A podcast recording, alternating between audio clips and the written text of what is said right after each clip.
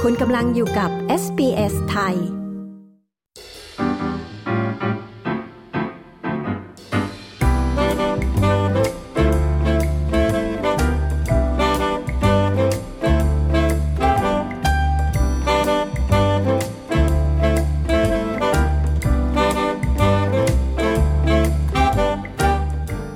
ขอต้อนรับคุณผู้ฟังและคุณผู้ชมทุกท่านนะคะ เข้าสู่รายการ s อ s ไทยค่ะ กับดิฉันชยดาพาวนะคะ วันนี้ค่ะเราก็มีแขกพิเศษนะคะ ที่มีเสียงร้องคุ้นหูหลังจากเพลงที่ดังเป็นปรากฏการณ์อย่างอเจ้าเอ๋ยจากละครบุพเพสันนิวาสนะคะ จะเป็นใครไปไม่ได้ค่ะ นอกจากคุณพิษพลค่ะ สวัสดีค่ะ สวัสดีครับ ขอบคุณที่มาให้สัมภาษณ์กับเรานะคะ ถึงในสตูดิโอในนครเมลเบิร์นเลยนะคะ ดูเป็นแบบว่าทางการทางการเนาะเออ ใช่เปิดมาทางการนิดนึง อ่ะเปิดมาทางการนิดนึงอะไรอย่างงี้ หลายคนก็คุ้นหน้าคุ้นตาคุณพีทอยู่แล้วจากทางโทรทัศน์ อาจจะไม่คุ้นเพราะว่าเราเปลี่ยนหน้าไปตัว สี เปลี่ยนหน้าไปเรื่อยๆอ่ะ ค่ะ ก็โลดเล่นในวงการมานานแค่ไหนล่ะคะ โอ้โห ถ้าเริ่มทำเลยจริง ๆ เนี่ย คือตั้งแต่เราครั้งแรกที่ได้ทำงานนะฮะเก้าขวบประมาณเก้าขวบอะไรเงี้ยไปเล่นละครเวทีก่อนอะไรเงี้ยฮะแล้วก็แต่พอเริ่มเริ่มที่ทำทางแบบโทรทัศน์เนี่ยจะเป็นประมาณตั้งแต่อยู่สิบสาม อืม อายุสิบสามก็โอ้ยไม่อยากนับเลยอะเกินยี่สิบเกินยี่สิบปี อืมจำได้ไหมคะว่าละคร ลำ เรื่องแรก ลำโฆษณาก่อน อ๋อโฆษณา โฆษณาก่อน แล้วก็ละครเรื่องแรกตอนอายุสิบห้าก็คือเอ่อที่เด็ดครูพันใหม่จิตพิสัยเดือด แล้วก็ไปเล่นน้องใหม่ร้ายบริสุทธิ์กับบรอดแคสต์ไทย อ่า ทีวีชันนะฮะ โอเคค่ะ แล้วหลังจากนั้นก็ หลังจากนั้นก็ก็ยังก็เล่นเล่นเล่นมาประมาณสามคือจริงๆเราอยากเป็นนักร้องมาตลอด แต่เราก็รู้สึกว่าคือในความฝันพี่พี่จะมีแบบเหมือนตอนเด็กๆที่โรงเรียนเขาชอบให้เขียนว่าความใฝ่ฝันในอนาคตอะไรอย่างเงี้ยพี่ก็เขียนมาตั้งแต่เด็กแล้วพี่อยากเป็นนักร้องนักแสดง อืม คือเราไม่เคยมีฝันอย่างอื่นอะไรเงี้ยฮะว่าอยากจะเป็นอะไรอะไรเงี้ยแบบ อืม ตำรวจอยากเป็น ไม่มีหมอเลยไม่ใช่อยากเป็นนักร้อง ก็คือรู้จักรู้ เรา ตัวเอ รู้ ง ตัวเองใช่ ตั้ เรา ง รู้ แต่เด็แต่มาก เลย มาตลอดว่า ค่ะ ฉันอยากจะโชว์ ให้ทุกคนเห็นมันมันอื้อหือแบบไม่รู้กินยาอะไรมามันมาก แล้วก็เราเราเราก็เออเหมือนพยายามจะหาทางที่จะได้เข้าไปอะไรเงี้ยคือพี่ได้เจอพี่ว่าพี่โชคดีพี่ได้เจอผู้ใหญ่แบบ เจอพี่เล็กบุษบาตั้งแต่พี่เด็กๆแล้วอะสิบสี่พี่ก็ได้เจอแล้วอะไรเงี้ยแต่มันก็คือมันยังไม่ได้มีโอกาสเข้าไปทำตรงนั้นอะไรเงี้ยฮะเราก็เลยไปเอ่อแข่ง The Star ตอนนั้น อืมใช่ก็เหมือนกับว่าคนส่วนใหญ่ก็มีภาพจำของพีทมาจากที่เดอะสตาร์ ใช่ครับ แต่ตอนแรกเราเล่นละครก่อนอะไรเงี้ย แล้วก็เราก็เลยเหมือนแบบไป ตอนนั้นจำได้เลยว่ากำลังถ่ายละครอยู่ด้วย ถ่ายน้องใหม่ไร้บริสุทธิ์อยู่ แล้วคือตอนนั้นเขาบอกว่าเข้ารอบ แล้วเราอะติดคิวถ่ายละคร เราก็เลยรู้สึกว่าเฮ้ย เราจะต้องทำยังไงดีมันเหมือนว่าละครก็ยังถ่ายไม่จบ เราจะออกไปตอนนั้นก่อนหน้านั้นก็ไม่ได้อีก อะไรเงี้ยฮะ ก็เลยนั่งมอเตอร์ไซค์อ่ะ พอหลายถ่ายจบปุ๊บขึ้นมอเตอร์ไซค์จากโชคชัยสี่ไปที่อโศก นั่งปื๊ดผมหัวฟูไปเลย แล้วก็เข้าไปห้องที่เจอกรรมการ เพราะว่าทีมงานเดอะซักก็โทรมาเร่งโทรมากดดันเรา ถ้าไม่มาจะสละสิทธิ์แล้วนะ ให้สละสิทธิ์ตัดสิทธิ์ไปแล้วอะไรเงี้ย เราก็แบบโหมันถ่ายละครตอนนั้นอะใจมันก็ตุ้มตุ้มต่อมต่อมว่าเฮ้ยเราจะทำยังไงดี เราจะแบบต้องไปหรือต้องอยู่หรือยังไงอะไรเงี้ยแต่สุดท้ายก็อ่ะก็ไปทันก็เลย ได้ได้แข่ง ค่ะ ครับ ตอนนั้นก็คือเข้าวงการมาครึ่งก้าวแล้วเนาะเหมือนกับว่าก้าว ใช่ มัน เข้าา คือมันก็ แล้ว คือเข้ามาอยู่แล้ว เข้ามาถือว่าเข้ามาแล้วอะครับ เพราะว่าเราเราติดสัญญาตอนนั้นพอเราไปเดอะสตาร์เราก็เลยโทรขอพี่หน้องรุโนชา ว่าแบบเออพี่หน้องแบบอยากทำอยากเป็นนักร้อง อืม อะไรเงี้ย ค่ะ จะขอเลิกสัญญาได้ไหม อ๋อเส้นสัญญา เซ็นสัญญาครับ ด้วย เซ็นสัญญาอยู่ อ่ กับทางบอดคาสอะไรเงี้ย ก็แต่เรามาแข่งเราไม่ได้ขอเขาก่อนนะ อะไรเงี้ย ข เรา อ ก็ ขอที่หลัง มาขอตอนที่แบบว่าเรากำลังเข้ารอบแล้วพี่หน้ องค่ะ เขาก็น่ารักมากน่ารักกับเราเสมอนะฮะว่าแบบเหมือน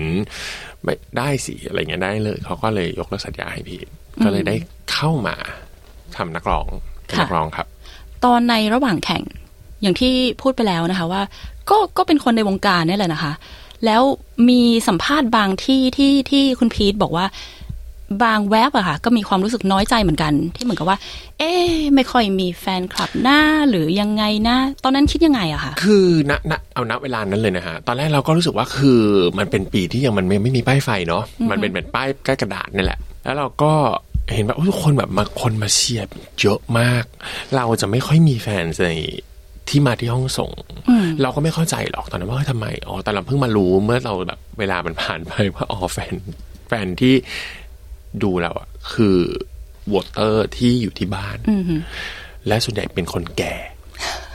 เพราะตอนนั้นเลือกเพลงที่ เพลงแก่หมดเลย แนวลูกก เพล รุ ง ง ไม่ฮะเป็นเพลงเออพี่เลือกเป็นเพลงแบบ easy listening จ๋า อ่าฮะ จ๋าเลยคือ พี่เคยโดนทีมงานคอมเมนต์ว่าทำไมเลือกเพลงเหมือนแบบร้านอาหารเลย อะเหมือนศูนย์ อันนี้ อาหาร คือเขาให้เราเลือก ขา เพลงเอง ฮะ ใช่ไหม เลือก คะ เพลงเอง อืม อะไรเงี้ยในขณะที่ทุกคนเลือกเพลงแบบวัยรุ่น เลือกเพลงใหม่ๆ เลือกเพลงอะไรที่มันแบบเออ ติดหู catchy แคช ตอนนี้ ชี่แต่เราจะเลือกเพลงแบบชรัดเฟื่องอารมณ์ อ่ะ อ่าพี่เบิร์ด ก็เลยได้กลุ่ม กลุ่ม target group ที่ Target ก็จะค่อนข้างชัดนิดนึงอ่ะเขาก็จะไม่ได้เป็นคนที่มาดู แต่เขาก็จะส่วนใหญ่อย่างทุกวันเนี้ยเวลาแบบเหมือนอยู่อยู่ที่เมลเบิร์นเนี่ยคนขอถ่ายรูปก็จะ ถ่ายไปฝากคุณป้าหน่อย คุณคุณยายบ้างแบบโอ๊ยตายแล้วตายแล้วแต่ก็ชัดเจนดีครับ กลุ่มก็ชัดเจนดีก็ชอบฮะ ค่ะพอจบการแข่งขันได้ที่สอง ที่สามครับ ที่สาม ครับ ค่ะ ออกมาแล้วก็คือได้ทำอัลบั้มใช่ไหมคะ อืมเชื่อหรือไม่เป็นเรื่องตลกมากคือพิทยังไม่เคยทำอัลบั้มมีอัลบั้มของตัวเองเลย ในในการทำงานมา 20ยี่ปีนี้น่าจะเป็นปีที่เออ20 เข้า 20 แล้วนรับ ค่ะ ตอนนั้นคือเป็นการจอย มันเป็นส่วนใหญ่มันเป็นอัลบั้มคอลลาบอร์เรทแบบที่เป็น ค่ะ อัลบั้มรวม แล้ว อ่า เราก็จะไปแทรกอยู่ตามนวนแต่ว่าของอัลบั้มเดี่ยวๆของตัวเองอะไม่เคยมี ซึ่งก็พยายามคิดว่าปีเนี้ยจะต้องร้อนใช้ได้อย่างเงี้ยที่จะทำให้สำเร็จ เพราะมันรู้สึกอยากคือตอนนี้มันเป็นอย่างเดียวที่ยังคาความรู้สึกเราอยู่ ค่ะ ในเรื่องของตัวอัลบั้มว่ายังไม่ได้มีอะไรเงี้ยซึ่งปีที่แล้วพี่ก็ได้ให้สัมภาษณ์กับ Green Wave ทาง Green Wave ที่ขึ้นวิที่ไทยว่าพี่อยากทำอัลบั้มปีนี้อะไรเงี้ย อย่างน้อยคือวีลีสให้แฟนๆเราเฉยๆเราไม่ได้คิดว่ามันจะต้องแบบโอ้โหเปรี้ยง successful อะไรเงี้ยเพราะเรารู้สึกว่าเราทำด้วยเพราะว่าเราอยากทำเราอยากจะเป็นทำเป็นของขวัญให้คนที่เขาชอบเรา ที่เขาอยาก ค่ะ ฟังเรา แต่ว่าในอัลบั้มที่ collaborate กันเนี่ย ก็คือมีเพลงที่ดังมาก ๆ อยู่เพลงหนึ่ง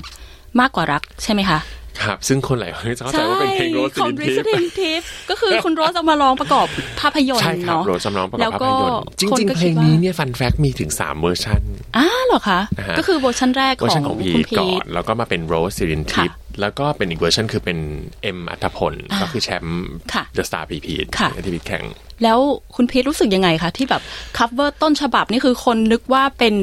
เสียงร้องของโรสลินทิพนี่คือเป็นต้นฉบับพอรู้ว่าพีทพลเขาแบบค่อนข้างจะเซอร์ไพรส์นิดหนึ่งนิดหนึ่ง คือจริงๆเราก็รู้สึกรู้สึกดีนะรู้สึกดี เพราะว่าจริงๆเราเพลงนี้ก็เป็นส่วนหนึ่งที่เราเราเป็นคนช่วยเอ่อทำคอนเซปต์มากับกับ อ่า ผู้ผู้ประพันธ์ก็คือหมอเอิญ ค่ะ พิยดาหมอเอิญเนี่ยเขาก็เหมือนตอนนั้นคือมันมีปัญหาเยอะเพราะพี่ก็เป็นคนแบบปากแซบอันนึกออกปะ คือเราก็เหมือนทำงานแล้วพี่ไม่ชอบอะไรพี่ก็จะพูดพี่เป็นคนพูดตรงๆอะไรเงี้ยแล้วพี่ก็บอกไปแล้วมันก็เลยมีปัญหากับทางแบบโปรดิวเซอร์อะไรอย่างงี้นู่นนี่นี่นั่นอะไรเงี้ยกลายเป็นแบบเหมือน คือเขาก็จะมองว่าเราแบบไม่น่ารักอะไรเงี้ย ซึ่งเราบอกสุกว่าเราแค่รู้สึกว่าการทำงานอ่ะ มันคือการที่เราต้องสื่อสาร ค่ะ เพื่อให้ได้งานที่ดีที่สุด บางครั้งคือมันอาจจะมีแบบคำพูดที่แบบเจ็บปวดเล็กน้อย คือบางบางครั้งเราต้องวางอีโก้ไว้ก่อนที่มองอย่างนี้เนาะแล้วก็พยายามผลิตงานที่ดีที่สุดออกมา สุดท้ายแล้วมันก็เลยเหมือนแบบมีปัญหากัน พี่ก็เลยต้องทำว่า เฮ้ย เราอยากได้ใครเขียน เราก็เลยไปเจอหมอเอิญแล้วบอกว่า โอเค อยากให้หมอเอิญเขียน สุดท้ายก็เลยเป็นคนได้เลือกเอง โอเค น่าจะเป็นคน ค่ เดียว ด้วยที่ได้เลือกเองในโปรเจกต์ ชัดเจน เพราะแล้วมันเปรี้ยวอยู่แล้ ค่ะ ว แล้วหลังจากนั้นเพลงก็ประสบความสำเร็จนะคะ แล้วรู้สึกว่าคุณพีทหายไปจากหน้าจอทีวีสักระยะหนึ่งเลย จริงๆอ่ะพี่ไม่ได้รู้สึกว่าพี่หายเนาะคือเอาอย่างเงี้ยพี่มองอย่างนี้เนาะว่า ถ้าเกิดมีคนบอกว่าเราหายแปลว่าเขาไม่ได้ติดตามเรา อือหือ เพราะเราก็ยังทำงานอยู่ตลอด พี่ไม่เคยไม่มีงานที่ไทยพี่ก็ทำงานอยู่เสมออะไรเงี้ย ค่ะ แต่พี่ได้ร้องพี่มีเอ่อโอกาสได้ร้องประจำอยู่ตอนนั้นเราที่ Route 66ซึ่งพี่ร้องอยู่ประมาณสิบสามปีอะร้องจนแบบโอ้โหแบบมันแบบพอแล้วแล้วพี่ก็มีบิน เพราะถ้าเกิดตามไทม์ไลน์แล้วประมาณปี ถ้าจำไม่ผิดปีห้าห้าห้าหนึ่งห้าศูนย์พิษออกเพลงมากกว่ารักออกมาก่อนนะครับ Project Voicemail ซึ่งอีก สองปีถัดมาหรือปีหนึ่งเนี่ยพี่ก็ออกออกจากแกรมมี่ ค่ะ แล้วพี่ก็กลับเข้ามาใหม่ อืม มาอยู่กับมาอยู่ X เอ่อมาอยู่กับ exact scenario มาทำ first kiss อ่า ใช่ ใช่อ่าฮะ ก็ แล้ว ยัง ช่ ไม่ วง ถึง ช่วงไหนที่ผันตัวไปเป็นนายแบบ อืมคือผันตัว คือก่อนหน้าเนี่ย พี่ก็ทำแฟชั่นโชว์อยู่บ้างอยู่แล้วอะไรอย่างเงี้ยฮะ โอเค แต่มัน ค่ะ ไม่ได้ ที่ไทยนะคะ มันก็ทำอยู่มันคือมันเป็นอาชีพที่มันเหมือนแบบเพราะว่ามันมีหลายอาชีพเนาะ ค่ะ เราร้องเพลงแต่เราไม่ได้ชัดทางด้านทำแฟชั่น แต่ด้วยจากด้วยความสุขของเรา ด้วยตอนนั้นพี่ก็ได้เดินแฟชั่นโชว์อยู่แล้วกับกับ ป้าตืออะไรเงี้ย ค่ะ แล้วก็เหมือนจังหวะตอนนั้นเรารู้สึกว่าเราเหมือนแบบแบบโอ๊ยเบื่อน่าจะเป็นตอน first kiss มั้งถ้าจำไม่ผิดเออรู้สึกว่าแบบโอ๊ยตอนกลับมาอยู่ exact แล้วก็เออ ฉันอยากไปเมืองนอกจัง ตอนนั้นดูรายการ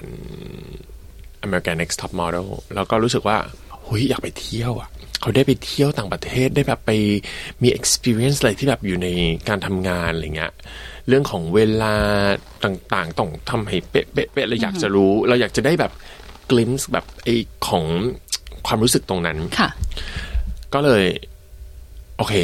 ฉันจะไปละ ตัดสินใจ ฉัะ เล ไปเป็ ย นโมเดล อ่าฮะ ก็ แล้ ก็ ว เลย เริ่ม ก็เลย เริ่มต้นยังไงอะคะ คือมันเป็นจังหวะพี่ว่ามันเป็นจังหวะชีวิตจริงๆนะฮะที่แบบเหมือนตอนนั้นเราได้โอกาสแบบเหมือนพี่พี่นั่งพี่ไปแค่ไปกินกาแฟ แล้วพี่ก็เจอเอ่อเจ้าของเอเจนซี่ที่ไทย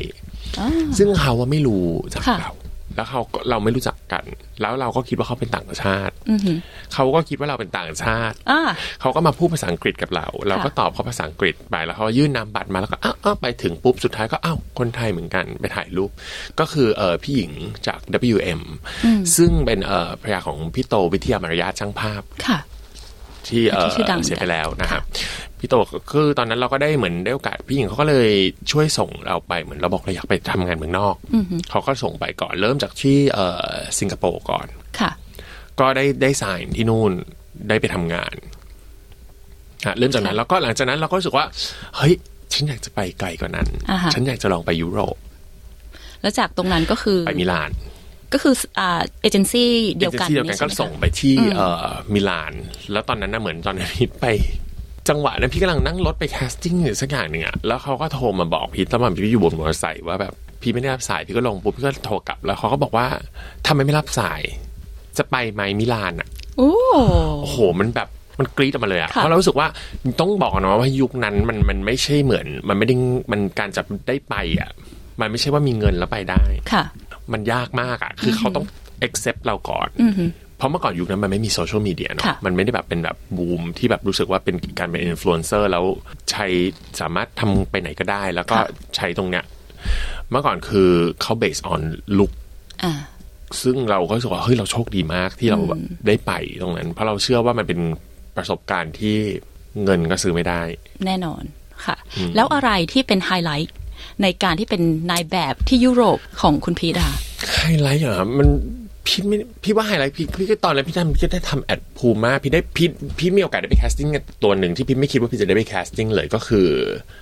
Versace แต่อันนั้นคือได้แค่ไปแคสติ้งอะฮะ ค่ะ แต่ว่าเพราะรู้สึกว่ามันมันเฮ้ย Versace เลยอะเราลุกหนึ่งลุกเราก็ไม่ใช่ละ อืม มันต้องดูแบบมาโชว์แบบ อ่าฮะอ่าฮะ อืม ต้องเป็น ผู้ชายแบบเกรงใจ ผู้ชาย อะไรเงี้ย อ่า แต่เราเมื่อก่อนเราก็ตัวแห้งๆ พยายามจะแบบ androgynous อะไร เงี้ย เพราะว่า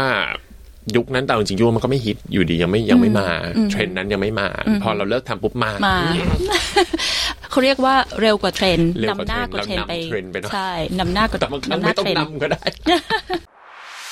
ชุมชนของคุณ การพูดคุยของคุณ SBS ไทย ค่ะ ตรงไหนที่คิดว่ามันเป็นจุดอิ่มตัวของนายแบบแล้วก็เฟดตัวออกมาทำอย่างอื่นนะคะ คือตอนนั้นพี่เหมือนแบบเหมือนพี่กลับมาพอพี่กลับมา พี่ไปทำที่มิลานพี่ไปอังกฤษมาพี่ก็รู้สึกว่าเฮ้ยพี่อยากกลับไทยละเหมือนกลับมาทำที่ไทยเสร็จปุ๊บแล้วพี่ก็รู้สึกว่าเฮ้ยพี่อยากทำเพลง ค่ะ พี่คิดถึงการทำเพลงโอเคฉันอยากทำเพลงต่อละจากโฟกัสเรื่องเพลงพี่ก็เลยหยุดทำ อันนี้คือรวมๆแล้วนานแค่ไหนคะที่เป็นนายแบบ เป็นไม่กี่ปีเองฮะแบบซีสองสองสองสามปีประมาณนั้นเองนะแบบพี่ก็กลับมาทำเพลงด้วยแบบความรวดเร็วมากก็คือ ตอนกลับมาทำค่ายเอง ถ้าจำไม่ผิดน่าจะปีประมาณ2012 2011 2012 ซึ่งก็คาบเกี่ยวกับภาษาอังกฤษปุ๊บก็เริ่มเลย เริ่มทำตอนนั้นจำได้เลยว่าปล่อยเพลงแรกก็คือเรียนรู้อยู่คนเดียว ปล่อยถ่ายทีเซอร์ที่อังกฤษแล้วปล่อยปล่อยเลยคืนนั้นถ่ายเสร็จปุ๊บ อ่าฮะ ปล่อยปล่อยแค่ทีเซอร์นะฮะ ค่ะ ทิ้งไว้ 11 เดือน มีเพลงไหม ไม่ปล่อยเพลงงงปะ แล้วแล้วเพลงปล่อยไหมคะ ปล่อยหลัง Finally จากนั้นก็คือปี อ่า ต่อมาถึงปล่อย อ่าโอเค แล้วคนสงสัยไหมคะแบบ คนก็เฮ้ยมันปล่อย หายไปไหน ทีเซอร์นานมาก อ่าฮะ นานมา อั ก นนี้คือเป็นความจงใจของเรา ป่าพิทเป็นบ้ามากกว่าพิทเป็น คือพี่รู้สึกเอาจริงๆนะพี่ว่าพิทมีโอกาสหลายๆอย่างนะเมื่อก่อนที่ช่วงเราเรารู้สึกว่าสมัยที่เราแบบอาร์ติสติกเยอะๆอะติดติดแตกใช้คำนี้ป่ะติดแตก คือเรารู้สึกว่าเหมือนทุกอย่างมันต้องเป็นเบสออนอาร์ตเท่านั้นอะไรอย่างเงี้ยฮะซึ่งจริง ๆ แล้วมันแบบ เราพลาดโอกาสไปเยอะมาก ซึ่งเราเพียงเพราะว่าเรารู้สึกว่าไม่เอาอ่ะ มันแบบไม่อาร์ตพออะไรเงี้ย เหมือนพี่กลับมานั่งดูไอตัวไฟล์ที่ในกูใน Drive พี่ก็ไปเจอไฟล์หนึ่งซึ่งพี่อันเนี้ยพี่พี่ก็ตกใจมากว่า แล้วเราก็มันคือเพลงอะไรอ่ะ เอาตัวเองก็จำไม่ได้ ไม่ใช่ฮะ มันชะคือตอนแรกพอฟังปุ๊บ แล้วเราก็ค่อยรีคอร์ขึ้นมาได้ว่า มันคือโปรเจกต์ของ อ่า เกาหลี ซึ่งเขาชวนเราไปคอลแลบ แล้วได้คอลแลบห แล้วเรา คะ ไม่ไป อ๋อ เพราะเรารู้สึกว่าเพลงมันไม่เพราะ อ๋อโอเค ซึ่งโง่มาก ซึ่งเป็นการตัดสินใจที่แบบว่า เฮ้ยทำไมเราโง่อย่างนี้ทำไมเรารู้สึกว่าเราแบบเหมือนแบบเรารู้สึกว่าเพลงไม่เพราะแบบแล้วตอนเกาหลีมันไม่ได้บูม อ่า เนาะยุค มันก็ นั้น เป็นช่วงหนึ่งของชีวิต โอ้ เนาะ เราก็แค่รู้สึกว่ามัน อืม ก็เป็นการตัดสินใจที่โอเคแบบถามว่าเราไม่ได้ regret นะในการ ค่ะ ตัดสินใจนั้น แต่เราแค่รู้สึกว่าโอ๊ยวันนั้นคิดแล้วก็ตลกว่าเออทำไมเราแบบตัดสินใจเหมือนคนบ้าเนาะอะไรอย่างเงี้ย จากคนที่คิดว่าไม่อยากทำอะไรที่เป็นแมสแมสแล้วทำไมได้มาร้องเพลงที่แบบว่าแมสแมส ละคร ใช่ ไหม ค่ะ คือพี่ว่าเป็นเรื่องของโอกาสเนาะว่าตอนนั้นเหมือนแบบ เราก็ยังมีความเป็นที่อยู่เพราะว่าเพราะตอนนั้นพี่ร้องเพลงแรกถ้าจำไม่ถ้าจำไม่ผิดน่าจะเป็นดาวเกี้ยวเดือน อืมประกอบละคร ข เห อมืงเอ อ อน กั ละ น ครเหมือนกันพี่ร้องละครให้ ซึ่งจะมีอยู่ค่ายเดียวที่จ้างพี่ก็คือ broadcast ก็คือพี่หน่องอรุณโอชา ก็ต้องขอบคุณพี่หน่องเวนสำหรับทุก ๆ โอกาสที่มอบให้นะครับได้ได้ร้องดาวเกี้ยวเดือน ได้ร้องบางระจันได้ร้องเอ่อดาวเคียงเดือนได้ร้องเออ กี่เผาคือหลายเรื่องมากจาพูดอะไรจำจนจำไม่ได้แล้วว่าว่าร้องอะไรบ้างนะครับเยอะมาก ค่ะ แล้วก็มาร้องตอนนั้นคือพี่กำลังจะบินไปอังกฤษเขาก็เหมือนบอกว่า โอเค มีเพลงหนึงให้ลอง ซึ่งละครออนไปแล้ว แต่พี่ไม่เคยไม่ได้ดู ไม่รู้จักเพศสันดีว่าส โอเค พี่ก็เงี้ยเห็นแต่เห็นนะคนพูดเรื่องอเจ้าอเจ้าเนี่ย อ๋อคือ ใน เพลงเพลงประกอบละครนี่คือมาทีหลังเหรอ หลั คะ งฮะ อ๋อโอเคค่ะ เป็นเซอร์ไพรส์นะครับซึ่งเราเราก็แบบ เออโอเค คืออะไรอ๋อเจ้าตอนแรกเห็นในฟีด Facebook จนเขาส่งเพลงมาบอกว่าอัดมาอัดเพลงนี้ให้หน่อย เราก็ไปแล้วก็อัดก่อนขึ้นเครื่องเราอัดเสร็จไปขึ้นเครื่องเลย โอเค อืม รู้สึกว่าจากการที่ร้องเพลงเนี้ยค่ะ คุณพีชใช้เสียงที่ไม่ใช่คือเสียงแตกต่างกันไปใช่ไหมแต่กับกับการร้องเพลงประกอบละครอื่น ๆ หรือเพลงอื่นๆนะคะก็คือแบบว่าทำให้มันเป็นโทนที่แบบว่าไม่เคยได้ยินมาก่อน จริงๆแล้วมันเป็นโทนเสียงปกติแหละฮะแต่มาพิดร้องในคีย์ที่ให้ร้องให้ต่ำให้มันอุ่นที่สุดอะไรเงี้ยเพราะว่าเพราะส่วนใหญ่แล้วโอเค เวลาเขาเขาตอนร้องเพลงละครเนี่ยพี่จะให้เขา brief เนื่องจากบางครั้งพี่ไม่ได้มีเวลาทั้งดู ค่ะ เนาะเขาก็จะ brief ว่าถามว่าอันนี้ใช้ใช้เพื่ออะไร คือเราก็ยอมรับพี่โชคดีด้วยที่เรามีประสบการณ์ด้านการแสดงอยู่แล้วอะไรเงี้ยฮะเราก็เลยรู้สึกว่าเราสามารถแอพพลายตรงเนี้ยมาใช้ในการที่เราทำให้เราเข้าใจเพลงได้มากขึ้น เราตีความในสิ่งที่เขาต้องการได้มากขึ้น ค่ะ แล้วก็ประกอบกับเพลงเขาดีด้วยนะ ค่ะ ว่ามันก็ไม่ได้ขึ้นอยู่กับพี่ว่ามันคือทุกทุกส่วนทุกส่วน ค่ะ ที่มาประกอบให้เป็นหนึ่งหนึ่งเพลงอะไรเงี้ยครับเขาก็อธิบายเราฟังแล้วก็โอเคเขาจะใช้ในซีนที่อยู่บนเรือเนาะเราก็ต้องคิดว่าเราจะทำไง เราก็จินตนาการเราก็เลยขอเขานั่งร้องในเพลงอ๋อเจ้าเอ๋ย ค่ะ พูดมาถึงตรงนี้แล้วก็จะสกิปก็ไม่ได้เนาะขอร้องให้ฟังสักท่อนสดๆได้ไหมคะ กลัวฉันกลัวว่าฉันจะลาจากฟ้าไกล กลัวฉันกลัวว่าใจจะขาดเมื่อร่างลา กลัวฉันกลัวออเจ้าจะไกลไม่เห็นหน้า กลัวชะตาจะมาพรากเรา ขอบคุณค่ะ ได้ นะครับ ฟัง ช่วงแรก สด บ่าย ๆค่ะ ได้ค่ะ ได้ค่ะอืมหลังจากที่กระแสเพลงเนี้ย มันเป็นปรากฏการณ์มาก ครับ ๆ ด้วยละครด้วยด้วยเพลงที่มันเข้ากับคุณพี่หมื่น อบอุ่นอย่างที่เขาอยากได้เลย ทุกคนก็แบบว่า โอ้โหระเบิดระเบ้อเนาะเพลงอ่าเพลงนี้นะคะ หลังจากเนี้ยค่ะ หลังจากที่มันดังคุณพีทรู้สึกยังไง แล้วมันมีอะไรที่แบบว่าเป็นประตูที่เปิดโอกาสใหม่ ๆ ให้เราจากกระแสเพลงอะค่ะ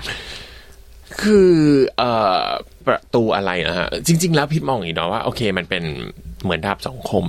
คือถามว่าในในในข้อที่ดีมันมีเยอะมากกับเพลงเพลงนี้ที่ที่ที่ได้รับโอกาสทางในการทำงานที่เยอะมากกับคนอยากฟัง ทุกวันนี้ขนาดพี่ น้อยที่เมลเบิร์นคนขอยังขอเพลงนี้ ใช่ไหมคะ พี่ก็แบบโอเคเอ่อได้ลองได้ฮะแต่มันก็จะมีแบบเหมือนถามว่าเป็นแนวที่เราตัวตนเราไหม ไม่ใช่หรอก แต่บางครั้งเราก็ไม่ต้องทำไม่ได้จำเป็นต้องทำในสิ่งที่เราชอบเสมอไป บางครั้งสิ่งที่มันใช่ตัวเราอาจจะไม่ใช่สิ่งที่เราชอบ ค่ะ แต่เราต้องเพอร์ฟอร์มในสิ่งนั้น ให้ดีที่สุด อืม ให้คนชอบเฉพาะสำคัญคือคนฟัง ค่ะ นึกออกไหมครับ ค่ะ คือตัวเราเองเรารู้สึกว่าโอเคถามว่าแบบโหยแนวนี้แบบ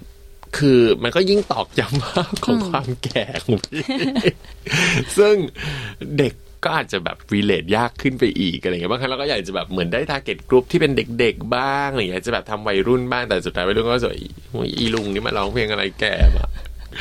อะไร เอ่ เงี้ย อแล้วพูดถึงว่าคำว่าตัวตนอะค่ะ เราก็เห็นคุณพีทเป็นคนสนุกสนานเฮฮาเนาะหน้าจอนะคะ แล้วจริง ๆ ตัวตนเป็นแบบนั้นไหมคะ ก็จริงๆพี่ว่าทุกคนทุกคนก็มีสองด้านนะที่เราอยากจะพรีเซนต์ไปจริง ๆ ถ้าพี่เป็นคนค่อนข้างเงียบถ้าเราไม่รู้จักกันอะไรเงี้ยแต่ว่าสมมุติถ้าเราได้พูดคุยกันครั้งหนึ่งแล้วเราก็จะพูดไปเรื่อยๆ ค่ะ คุยคุยคุยคุยคุยเป็นคนช่างคุยแหละฮะแต่ว่าเหมือนเออเราค่อนข้างมีความ aware นิดนึงอะ อืม แบบ aware ว่าแบบคนจะ เอ๊ะเทคเรายังไง คือไม่ค่อยไม่ได้เป็นคนเข้าหาคน แล้ว ค่ะ เป็นคนแบบพูดพูดเลยอะไม่คิดอะไร อืม ก็เหมือนคนในวงการหลายคนเหมือนกันนะคะ ที่บอกว่าอืมเขาก็เหมือนมีไม่เชิงไม่เชิงสองบุคลิกกันนะคะแต่เหมือนกับว่า ดูแล้วสนุกสนานเฮฮาหน้าจอแต่จริงๆแล้ว จริงๆแล้วเป็นคนเงียบเป็นคนต้องการความสงบเป็นคนที่แบบอยู่กับตัวเอง ฮะอาจจะเพราะว่าเราเราเราเหมือนแบบหน้าจอเราเราสนุกไปเยอะมากแล้วอะไรเงี้ยบางครั้งเราก็ต้องการมีเวลาอยู่กับตัวเราเองมากแต่บางครั้งพี่ก็ไม่ได้ชอบอยู่กับตัวเองมากเกินไปเนาะเพราะว่าเวลาอยู่กับตัวเองมากเกินไปเราก็ฟุ้ง ซ่านเราเป็นบ้าได้เพราะเป็นคนเพ้อเจ้อระดับหนึ่งนะฮะ ค่ะอ่าแล้วอยู่ๆอะค่ะ เราก็เห็นคุณพีทมาปรากฏตัวอยู่ในออสเตรเลีย มาทำอะไรคะ จริงๆ เออมาเรียนครับมาเรียนคือตอนนั้นพี่บอกคนน้อยมาก เพราะว่าเราก็ยังรับงานอยู่นะนี่ก็รับงานนะที่เมืองไทย ไม่ใช่ไม่รับ ยังคงรับงานอยู่อะไรเงี้ยครับก็เลยไม่ได้ไม่ได้บอกใครเยอะอะไรเงี้ยก็จะบอกแค่ตอนนั้นพูดผู้ที่ต้องร่วมงานด้วย ไม่ว่าจะเป็นเอ่อทีมละครอะไรเงี้ยเพราะตอนนั้นเราถ่ายละครอยู่เราก็บอกว่าโอเคเดี๋ยวจะมาแล้วอะไรเงี้ยเพราะฉะนั้นก็ยังไม่รับช่วงนี้อะไรเงี้ยฮะ ค่ะ แต่ว่ารายการรายการอะไรถ้าสมมติแบบว่าติดต่อเขาก็ก็ก็มาพี่ก็บินกลับไป เพราะว่าจริง ๆ มาก็เหมือน เหมือน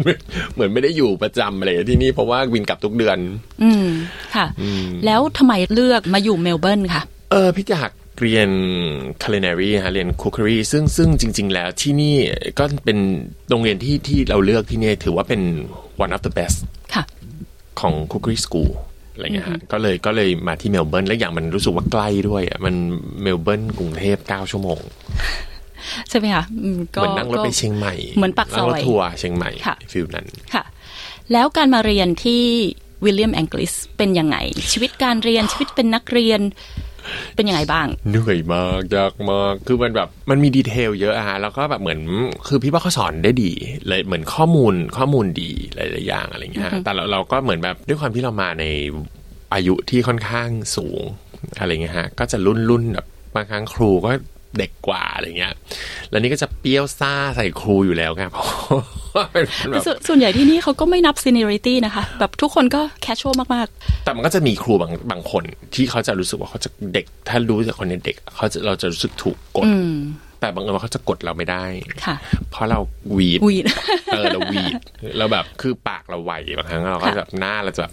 อืม เงี้ยออกหน้าหน้าเก่งอะไรเงี้ยครูก็จะ ค่ะ แบบมีปัญหาตลอดแต่ว่าเราก็วันล่าสุดพี่ก็ไม่ได้ไปเจอครูเนี่ยเขาก็พี่ก็แบบขอบคุณเขานะแบบเออแบบขอบคุณสำหรับความรู้ที่แบบให้เรามา เพราะว่ามันทำให้มันเปลี่ยนเราได้จริงๆมันเปลี่ยนแนวคิดทุกอย่าง จากคนที่แบบเมื่อก่อนพี่ชอบกินแบบพวกของดิบมากส่วนพี่เลิกพี่กลัวไปเลยอะ ผมเรียนนะพี่คือบางครั้งพอเรียนมันก็เป็นดาวสองคมมันทำให้เราเป็นบ้า ค่ะ มันทำให้เรากลัวไปหมเลือกดะไรงี้ย มากขึ้น เลือกโอ้โหเลือกมากขึ้นความแบบ safety สำคัญแค่ไหนอะไรเงี้ยความรับผิดชอบต่อคนกินเราเข้าใจแบบอย่างร้อยเปอร์เซ็นต์ ค่ะ แล้วความชอบที่อยากจะมาเรียนเป็นเชฟมาจากไหนคะ เป็นคนชอบทำอาหารนะฮะเป็นคนชอบทำอาหารมากๆอะไรเงี้ยเราก็เหมือนแบบเราจริง ๆ แล้วมันเราจะได้ไปแข่งตอนแรกเขาติดต่อมาให้ไปแข่ง Master Chef MasterChef Celebrity ที่ อ่าฮะ ที่ไทย แล้วก็ somehow เขาก็ cancel เรา มันก็เลยเป็นความ upset upset นะคะ ย้ำว่า upset นะคะพี่หนุ่ม ก็เลยก็เลยเอาความรู้สึกตรงนั้นนะรู้สึกว่า เดี๋ยวฉันจะเป็นเชฟที่เก่งให้มากที่สุดมากกว่าคนที่เข้าไปในในในรายการมันเหมือนไม่เป็นความแบบความคือแบบ Challenge พตตี้ ตัวเอง เล็กๆไม่เพตตี้เลยไม่ใช่ไม่เป็นแบบว่าเพตตี้หน่อยๆแบบว่า ความแบบว่า นิสัยไม่ดีอะไรบางอย่างของเราอะซึ่งเรารู้สึกชอบคอยดูอะไรเงี้ยชอบ proof อะไรเงี้ย อ่า เป็นโลก ค่ะ แล้วนอกจากเรียนทำอะไรอีกไหมคะ ตอนนี้ฮะตอนนี้ก็ทำอยู่ที่ร้านมาเมาเป็นอาหารไทยก็มาแวะมากินได้นะครับแวะมาเที่ยวได้มาเมาจากวันมาเมาก็จะมีปักซอยเนาะปักซอยเอ่อสโตมูนแล้วก็มีเอ่อพาจันทร์แล้วก็มาเมา ร้านอาหารไทยเยอะมาก ใช่ฮะ เห็น ของ เป็น ขอตองนนี้ ของจากรวาลมามานี่คือมามาได้เพราะว่าเจอผิดบ่อยแน่ๆเพราะว่าจริงๆเข้ามาเหมาเนี่ยก็เกือบทุกวันแล้วนะฮะอยากให้อยากให้ลองมากินเพราะว่าพิษพิษว่าอาหารอร่อยอร่อยอร่อยเลย เพราะเรา นอก ทำไง ค่ะ ก็ต้องอร่อยไง นอกจากที่จะทำอาหารแล้ว แล้วก็ยังร้องเพลง ทำฟรอน ด้วย ต์ด้วยร้องเพลงด้วยคือทำทุกอย่างนะที่มาเหมาเรียกว่าแบบมีเกือบทุกตำแหน่งแล้วตอนนี้อะไรอย่างเงี้ย ค่ะ ก็แฟนๆที่คิดถึงคุณพีทนะคะ ก็ไป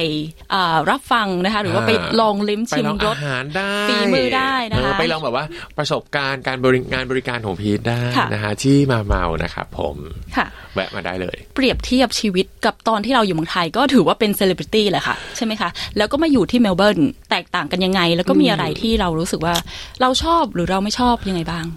พี่ไม่ชอบความอ่าถ้ามันเวิร์นพี่ไม่ชอบอันเดียวคือไม่ชอบเวลามันร้อนอะแค่นั้นเลย แต่มันก็ร้อนไม่นาน พี่ไม่ นะ ชอ คะ บแดด แบบ พี่เป็นคน นิ ไม่ ดเดียว พี่ชอบแดด ค่ะ พี่ชอบลมแบบความเย็นอะไรอย่างเงี้ยครึมครึม ก็เลยเลือกมาอยู่เมลเบิร์น ๆฮะ สี่ฤดูต่อวัน สี่ฤดูต่อวัน ไปเลย อยู่ดีก็ฝนตกสักพักลม ฟาดเข้ามา ปุ๊บอยู่ดีเอาร้อนจังเนี่ยงงเป็น ค่ะ อากาศงงๆ แต่ก็โอเคฮะแต่ก็จอยอยู่ แต่ว่าถามเรื่องชีวิตที่แตกต่างกัน เออพี่มองว่าบางครั้งเรา มันเป็นเหมือนเขาเรียกว่าหัวโขนมาคือเวลาเราอยู่ที่ที่ไทยเราเราทำมันก็พี่มองอย่างมันเป็นอาชีพเหมือนกันนะฮะมันคืออาชีพเหมือนกันคือ ถ้าเราไม่ได้รู้สึกว่าเฮ้ยมัน แบบสุดท้ายแล้วต้องเข้าใจว่าทุกอาชีพมันก็เพย์เหมือนกัน มันก็มีมันก็คือใช้ในการแบบ pay bills เหมือนกัน แต่ว่าเราแค่รู้สึกว่าอย่างอย่างที่นี่มันก็คือไม่เหมือนมันก็คือเราทำครัวมันคนละอย่างมันเทียบกันไม่ได้อะมันเทียบกันไม่เหมือนกับเราไปร้องเพลงอยู่แล้วอะไรเงี้ยฮะ อืมค่ะ ซึ่งมันเราก็ชอบคนละแบบนะฮะชอบคนละแบบ แต่บางครั้งก็ก็มีคิดถึงละครตอนทำละครบ้าง เพราะว่าคิดถึงโมเมนต์ฟิลกองละครอยู่อะไรเงี้ยฮะ ค่ะ แล้วมาอยู่ที่นี่นี่คือมีอะไรที่ทำให้รู้สึกว่าโฮมซิกไหมคะ แต่ว่าอาจจะไม่โฮมซิกมากเพราะว่าบินกลับบ่อยเหมือนกัน คิดถึงหมาอย่างเดียวฮะ อ่า จริงๆบอกเลยว่าที่นี่อย่างเดียวอย่างที่คิดถึงแบบมาก ๆเลยคือหมา ค่ะ ตอนกลับไปเมืองไทยก็ ก็ฮะก็ ได้ไป ก็จะ say hi ก็จะกลับไปอย่างล่าสุดเนี่ยก็จะกลับไปเจอหมาเหมือนกันเพราะคิดถึงหมามากอะไรเงี้ยฮะ ค่ะ หลังจากที่เรียนจบแล้วอะค่ะ จะมีแพลนทำอะไรต่อไป ยัง ไหม ไม่ คะ ได้แพลนเลยนะตอนนี้เอาจริงเลยยังไม่ได้แบบมีแบบแพลนแบบที่ชัดเจนสักเท่าไหร่ ว่าแบบเราจะทำอะไรต่อไปอะไรเงี้ยคือตอนนี้เราก็เหมือนเลยก็คือมันกำลังจะเปิดเรียนเนาะเราก็โฟกัสเรื่องเรียนเอาให้มันถึงที่สุดก่อนอะไรเงี้ยแล้วแต่ว่าอยู่ที่นี่ปุ๊บเราก็ยังเรียนไปทำงานปล่อยเพลงก็ยังปล่อยอยู่อะไรเงี้ยซึ่งเดี๋ยว ค่ะ ก็น่าจะได้ฟังกันแล้ว ซึ่ง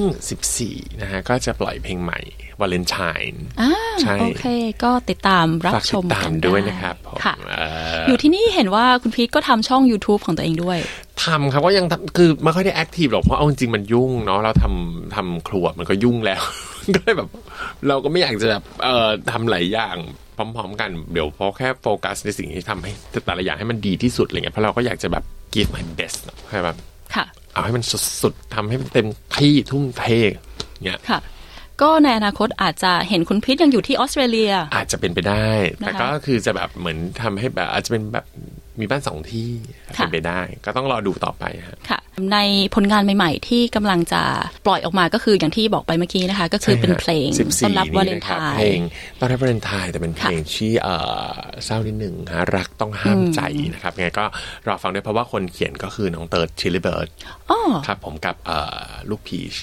ค่ะ The Voice นะฮะช่วย Tilly Birds เหมือน ทิลลี่เบิร์ดกำลังจะมา จะมา เล่นด้วย ที่ ที่ เม เม ล ล เบิ เบิ ร์ ร์ น นด้วยนะครับ นะคะ ยังไงก็ไปดูคอนเสิร์ตเขาได้นะเพราะพี่ก็ไปเหมือนกัน อ่ะโอเค ค่ะ ขอบคุณมากนะคะวันนี้คุณพีทที่มาพูดคุยให้แฟน ๆ หายคิดถึงนะคะ ขอบคุณ แล้วก็ มากครับ มาเยี่ยมที่สตูดิโอเราด้วย ขอบคุณค่ะ ขอบ ส คุณ วัสดีครับส ค่ะ วัสดีครับ